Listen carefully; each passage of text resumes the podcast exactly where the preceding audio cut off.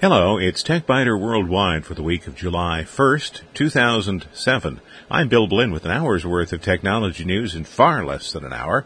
That's because we leave out the sports, the jingles, the weather, and the commercials. Chances are pretty good that you have some money, a computer, a credit card, a bank account, and a bunch of other things. Well, somebody on the internet wants those, and that somebody is willing to lie, cheat, and steal to get them. Techniques that these creeps use continue to improve. But, you know, there's almost always a clear indication that there is fraud afoot.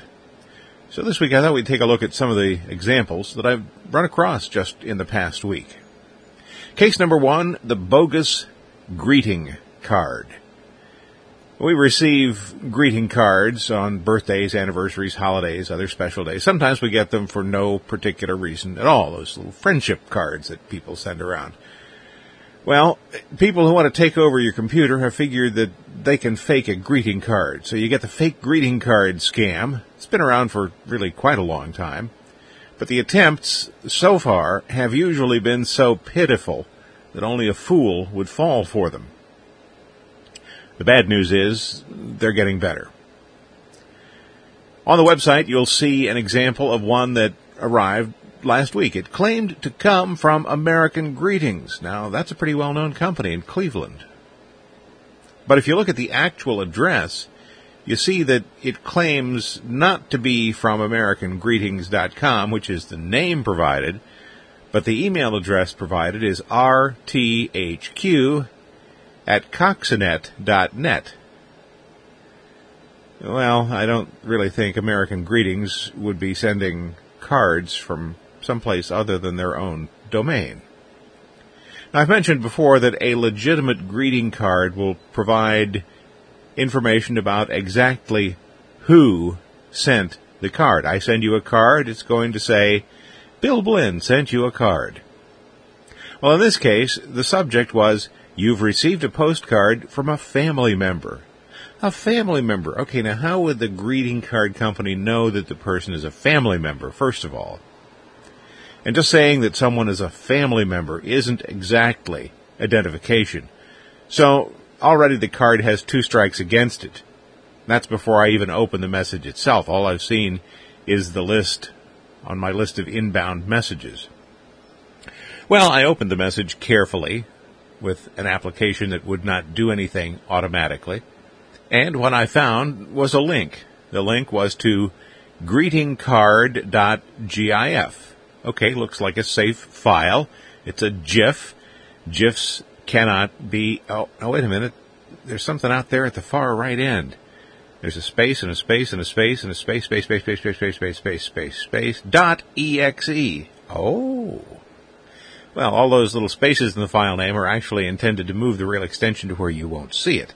You'll think that the file is just a harmless GIF, you'll click it, and the executable file will run. If cards don't come to you personally, and the card isn't from a name and an address that you know personally, just discard it. If it claims to be to you by name and it is from somebody you know, then you have to go a step further. Then you want to examine the from address and determine whether it's actually from a legitimate greeting card company. And before you click the link, good idea to take a look at the destination URL. If anything looks even slightly suspicious, confirm with the person who supposedly sent it. Ask them if they sent you that message. Got another example late in the week, one that tries to look good but ends up giving itself away in all sorts of different ways.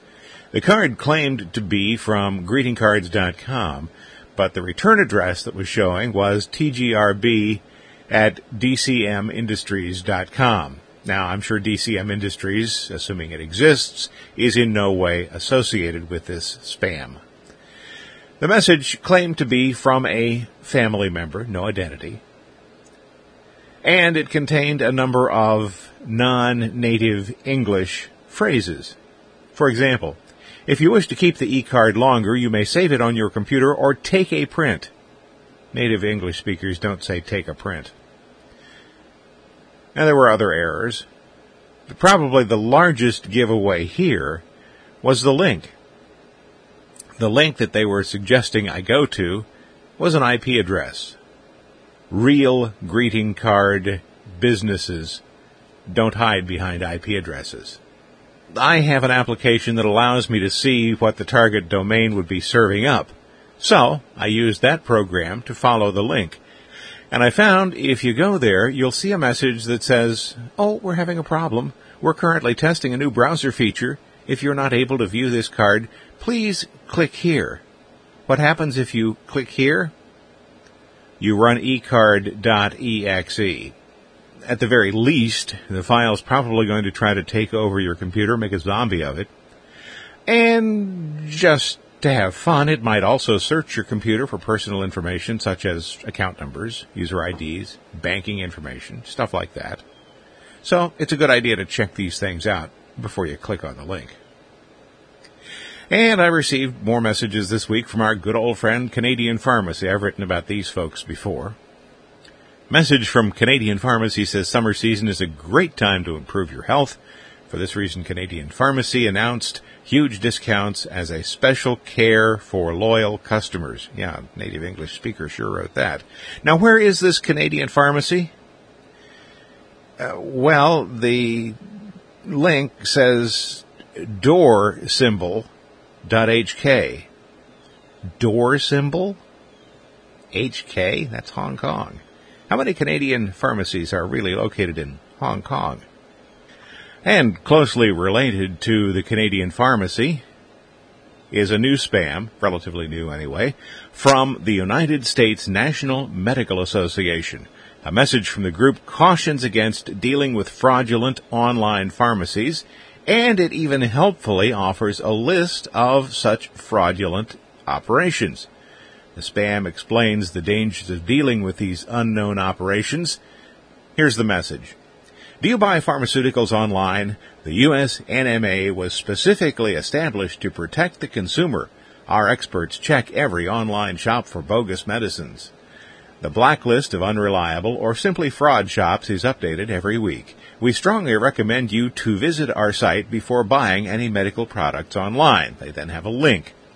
The common ways of online cheating are delivery of low quality fraud products, an enormous delay, up to 2-3 months in delivery of products. Shops obtain the credit cards numbers and other credit information, then simply send nothing. Shops sell unlicensed products they know nothing or very little about. Shops themselves don't have a license to sell the pharmaceuticals. Please check our blacklist of unreliable and fraud shops before buying any medical products online. Three exclamation points. Protect your family and yourself with all due respect and care. The U.S. NMA. What happens if you click the link? You go to a website in Hong Kong. And it just happens to be one that offers online drugs. And if you would happen to do a Google search on US NMA or the United States National Medical Association, you'll get, if not an earful, at least an eyeful.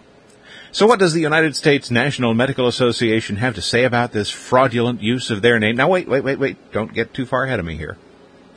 You do that Google search and you're going to find that the United States National Medical Association itself is a fraud. It doesn't exist. Here's one that may not be fraud, but it's sure not straight dealing either. Caveat emptor. Now, I'm old enough to remember when Julius Caesar told me that. The Tempest was fugiting at the time and he had to hurry off for breakfast of hard-boiled eggs with Brutus, and there he at too. And if you're a Latin teacher or a student or you ever studied Latin, I apologize for that.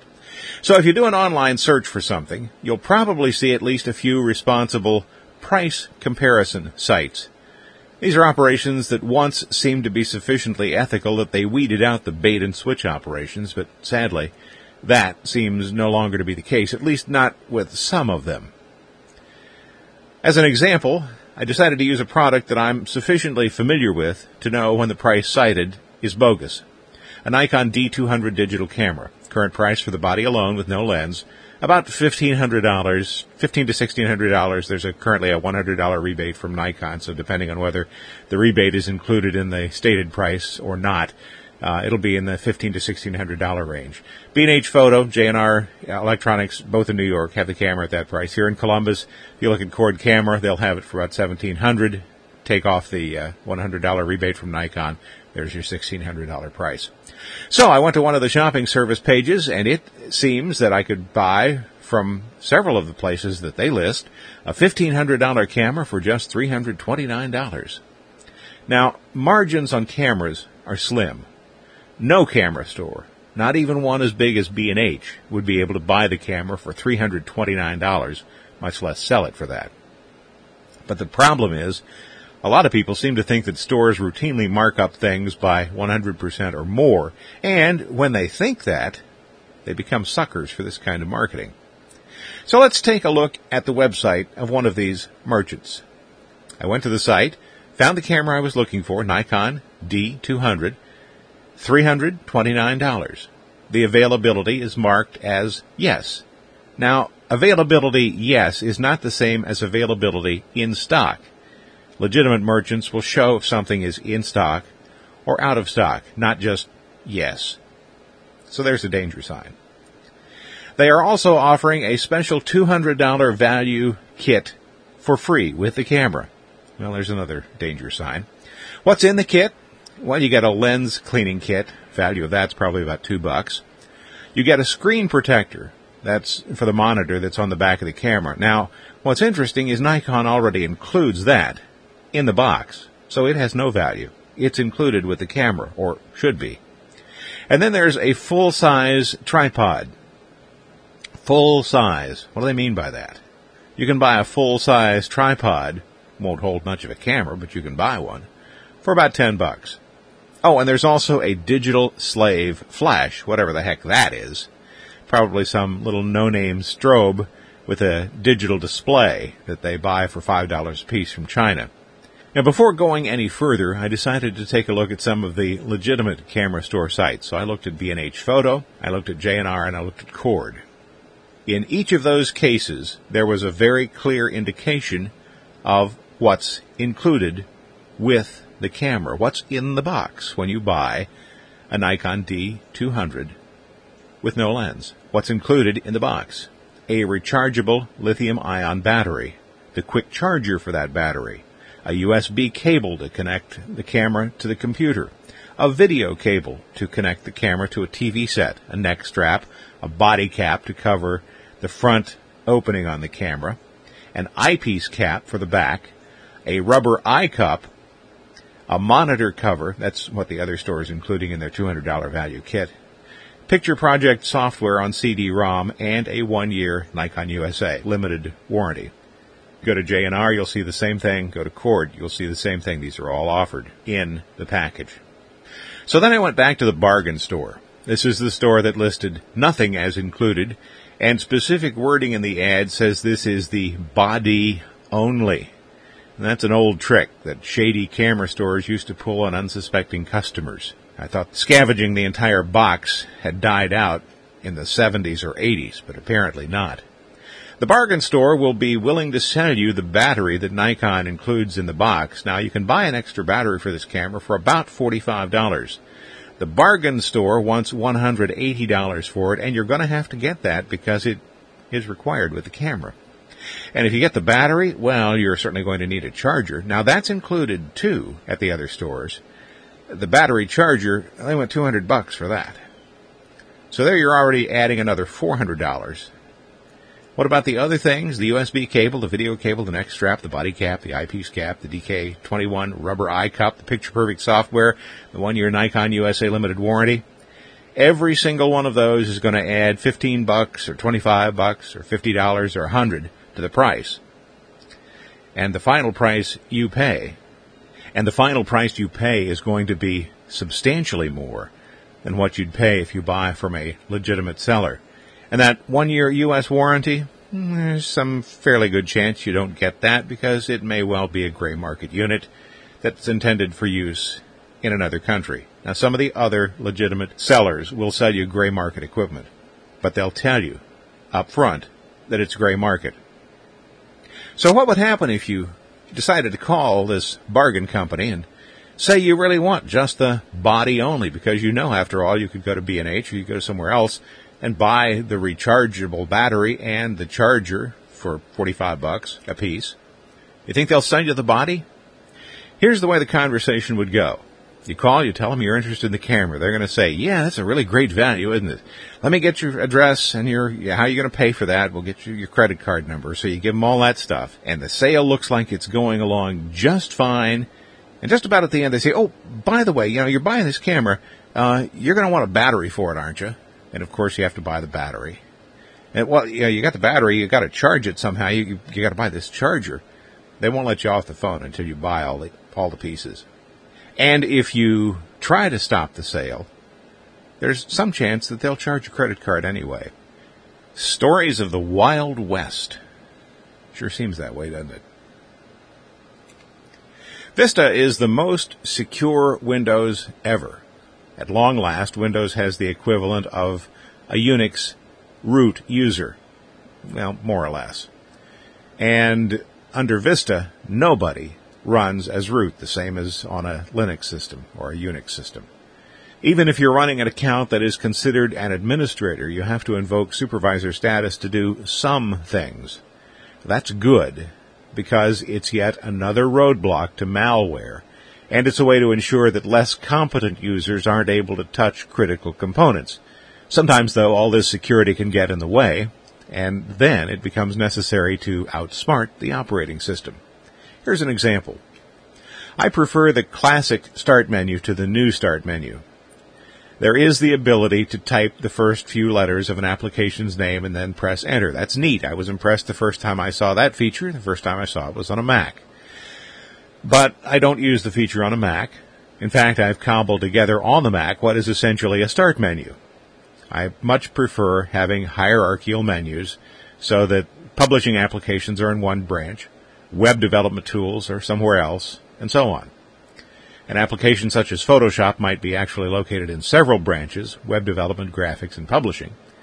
But that way, the application I am most likely to need at any given moment is close at hand in the section where I need it. Well, in Windows XP, I could quickly navigate to the Start menu in the directory and start dragging folders around. The changes would apply to all users if I went to the All Users directory, or it applied just to my account if I went to my directory. Easy. Well, those directories no longer exist in Vista, at least not there. Vista has a new directory called Users. I expected to find my personal start menu settings in, oh, say for example, something like C backslash users backslash William Blinn. Well, that's not where they were. Eventually, I used the Advanced Properties option, which is available from the taskbar, to find my Start menu, and then I asked the Windows Explorer to tell me where the heck I was. It turned out that I was actually in C colon backslash users backslash William Blinn backslash app data backslash roaming backslash Microsoft backslash Windows backslash start menu. Yeah, I would have been real likely to have found that on my own. And besides that, it's a hidden directory, and there's no indication at all where the all users directory was. That's the one I really wanted. Well, I knew it had to be somewhere. Computers don't operate by magic. It doesn't just know where the applications are and which ones should be applicable to all users. I knew there had to be a directory, I just couldn't see it. So I told Windows Explorer to show me all hidden files. By itself, that change didn't accomplish what I needed. So next, I told the Windows Explorer to show me the protected operating system files. Either one of those actions alone is insufficient, but to see this directory, both are required. Here's an important note. This can be a dangerous step, even for those who know enough not to change, move, or delete certain important files. But doing that allowed me to see the directory that I knew had to be there. The directory for the All Users menu on Windows Vista is C colon backslash users backslash all users backslash Microsoft backslash Windows backslash start menu. Well, once I knew that, I changed the settings back so that the protected operating system files and hidden files would no longer be visible, not even to me. And even with the operating system set to hide protected files, I can type that location in using the Windows Explorer and navigate to the directory. Well, having done that, I found it was easy to create a shortcut that I can install on any user's individual start menu or on the shared menu.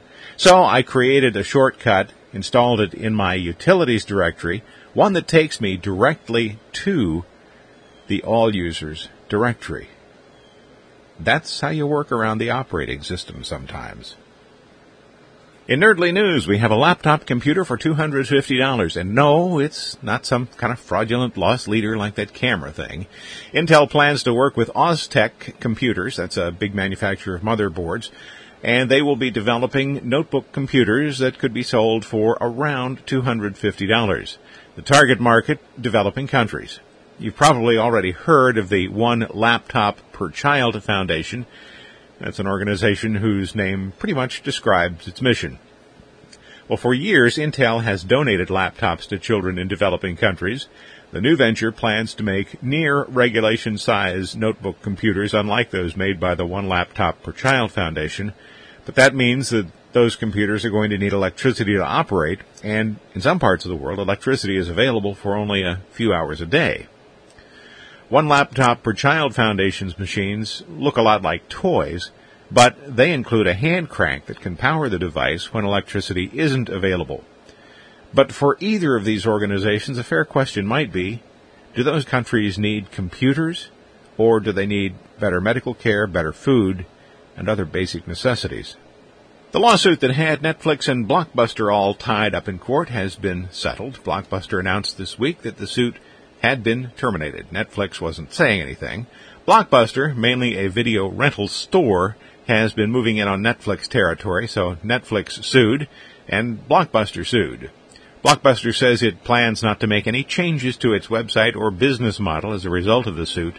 Shortly after Netflix sued Blockbuster last year, claiming the company had stolen its system for placing movie selections in a queue, Blockbuster countersued, claiming that Netflix's patents were so broad as to be unenforceable. Now here's something a little disturbing. The Baltimore Sun is reporting that a year after the National Security Agency nearly maxed out its electrical capacity, some offices are experiencing significant power disruptions as the agency confronts the increasingly urgent problem of an infrastructure stretched to its limits. This is the NSA, the National Security Agency, or is that the No Such Agency? Whichever. Because of these power shortages, the NSA can't use some of its new computer equipment. In some cases, power outages are reported to have shut down NSA offices for more than half the day. If you're willing to cut the NSA some slack because this problem caught them by surprise when they're out there keeping an eye on national security, consider this. The current shortage was predicted nearly 10 years ago. The Sun quoted former NSA analyst Ira Winkler who says the problem is because of mismanagement at very high levels. As for the NSA, nobody would speak to the reporter on record.